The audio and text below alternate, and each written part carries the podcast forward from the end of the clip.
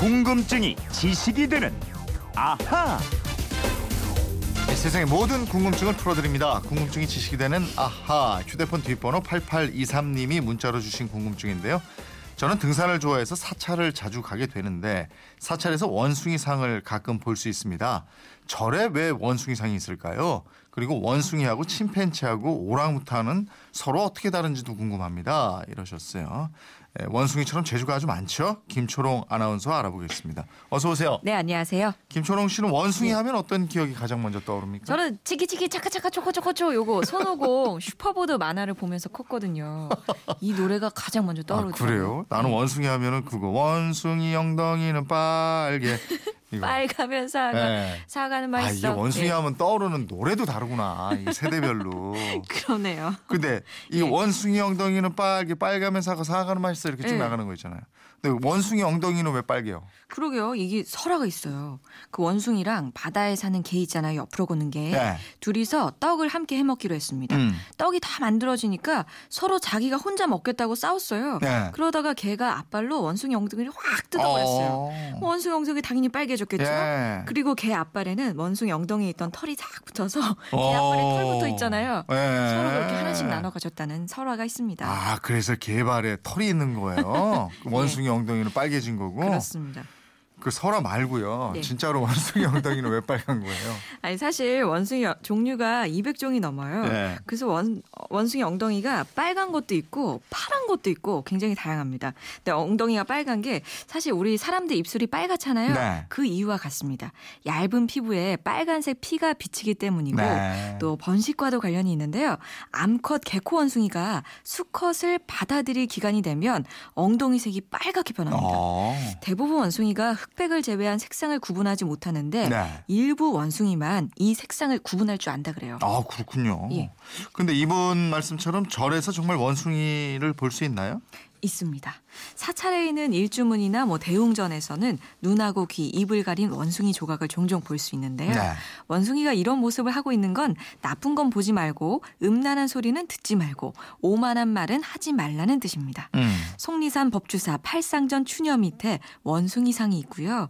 대웅전 계단 양쪽에는 화강암으로 된 나한상이 있습니다. 네. 또 인천 강화에 있는 전등사의 나녀상은 법주사 팔상전 원숭이와 비슷한 모습을 하고 있습니다. 아니 뭐 하기는 서유기에서 삼장법사 모시고 가는 손오공 예. 이 원숭이잖아요. 그렇죠.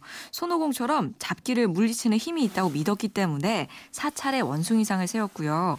전등사 원숭이에는 두 가지 이야기가 전해지고 있습니다. 음. 하나는 고구려 소스림 왕 11년 전등사 공사를 하느라고 지친 일꾼들에게 원숭이 네 마리가 술을 가져다 줬다고 합니다. 네. 이 술을 마시고 힘을 내 일꾼들- 일꾼들이 공사를 잘 마쳤고요.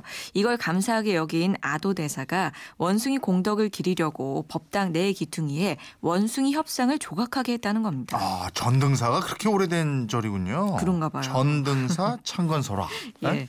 또 다른 하나의 이야기는 이 사랑과 배신이 얽혀 있는 이야기입니다. 네. 이 전등사가 불에 타서 복원을 하게 되는데요.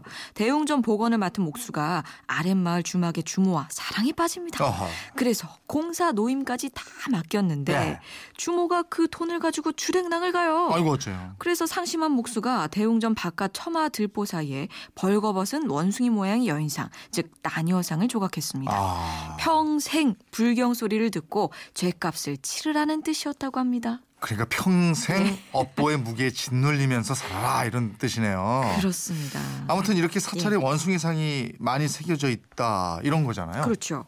18세기에 건축된 전남 해남의 미황사 고압스님 부도에는 몸체 받침에 원숭이가 새겨져 있고요. 음. 부산 범어사 독성전 기둥이라든가 여수 흥국사 대웅전 뒷면 벽화에도 원숭이가 있습니다. 아 근데 우리나라에는 원숭이가 살지 않았잖아요. 맞습니다. 없었어요. 네. 예로부터 동국 무원이라고 했습니다. 동국 즉 한반도에는 원숭이가 살지 않았다. 네, 네. 그렇지만 이렇게 많은 사찰이나 뭐 민화, 토, 무덤의 호석에는 원숭이를 소재로 한 작품들이 많았습니다. 네. 원숭이가 지닌 지혜, 재치를 본받고자 하는 조상들의 뜻이 숨어 있다는 해석이 있습니다. 아, 이 원숭이는 꾀가 많고 또 흉내도 잘 내고 하여간 재주가 많은 동물이잖아요. 네네. 그리고 김초롱 씨가 얼마 전에 원숭이 창자가 끊어진 단장 아, 이거 기억났어요. 얘기했었죠. 예, 예. 그런 걸 보면 모성애도 아주 지극한 것 같고. 그러니까요. 우리 선조들도 원숭이가 모성애가 강한 걸로 여겼어요. 네. 국보 270호인 청자모자 원숭이 모양 연적에 이미 그 어미 원숭이가 새끼를 껴안고 있는 모습이 있거든요. 네. 그러니까 원숭이를 또 지혜와 출세의 상징으로도 삼기도 했는데요. 이 조선 후기 작품인 아나이갑도라는 그림에서 원숭이가 나뭇가지로 개 두 마리를 잡으려고 하는 모습을 묘사하고 있습니다. 네. 이개 옆으로 걷는 개예요. 네네. 이 개의 한자 갑이 장원급제 의미를 담고 있어서 음. 개두 마리를 잡으려는 원숭이가 과거의 속과 대가에 모두 급제하길 바라는 그런 마음을 표현했습니다. 네.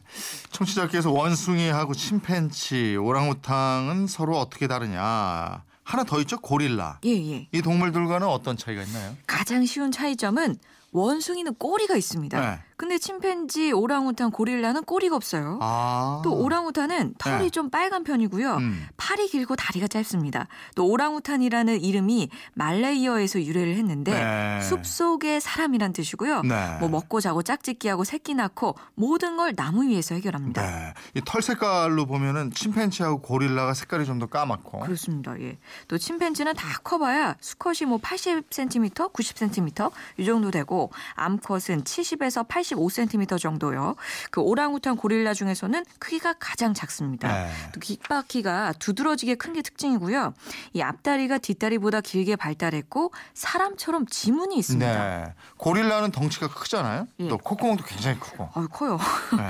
또 수컷은 키가 170에서 180cm, 몸무게가 140에서 180kg까지 나갑니다. 네. 또 암컷은 한 150cm 정도 되는 키에다가 90kg 정도 나가고요. 얼굴은 검고 코는 납작코에다가 네. 콧구멍 굉장히 크고 눈썹이 치솟아 있는데 이 특이한 게 혈액형이 B형만 있다 그래요. 네. 또 15마리 이상의 가족이 무리를 이루면서 생활을 하고 먹이는 손으로 집어먹고 흥분하면은 뒷발로 서서 이빨을 쫙 드러내고 맞아요. 가슴 막 펑펑 두드리면서 소리 내잖아요. 어, 제법 무섭더라고요. 어 이거 가족 위험하다고 느낄 때 네. 이런 행동 고찰한대요. 그러니까 적이나 약탈자로부터 가족을 보호하겠다 이런 행위예요, 그게. 예, 그렇죠. 원숭이부터 오랑우탄, 뭐 침팬치, 고릴라까지 알아봤는데 그 원숭이는 유인원이 아닌가요? 그러니까 유인원이 영장류 사람과에 속하는 꼬리가 없는 종을 말하거든요. 네, 네. 그러니까 아까 원숭이는 꼬리가 있다 그랬잖아요. 유인원이 아니에요. 아. 근데 긴팔 원숭이는 이름에 원숭이가 들어가는데 꼬리가 없어요. 네. 그래서 소형 유인원류로 분류가 됩니다. 음. 또 대형 유인원류에 고릴라, 우랑우탄, 침팬지, 사람까지가 분류에 포함됩니다. 아, 그렇군요. 8823님, 궁금증 풀리셨습니까? 저희가 준비한 선물도 보내드리도록 하겠습니다. 이번처럼 궁금한 게 생기면 어떻게 해요? 예, 그건 이렇습니다. 인터넷 게시판 MBC 미니 휴대폰 문자 샵 8001번으로 보내주시면 됩니다. 짧은 건 50원, 긴 건 100원의 이용료 있어요. 여러분의 호기심, 궁금증 함께해 주십시오. 네, 궁금증이 지식이 되는 아하 김초롱 아나운서였습니다 고맙습니다. 고맙습니다.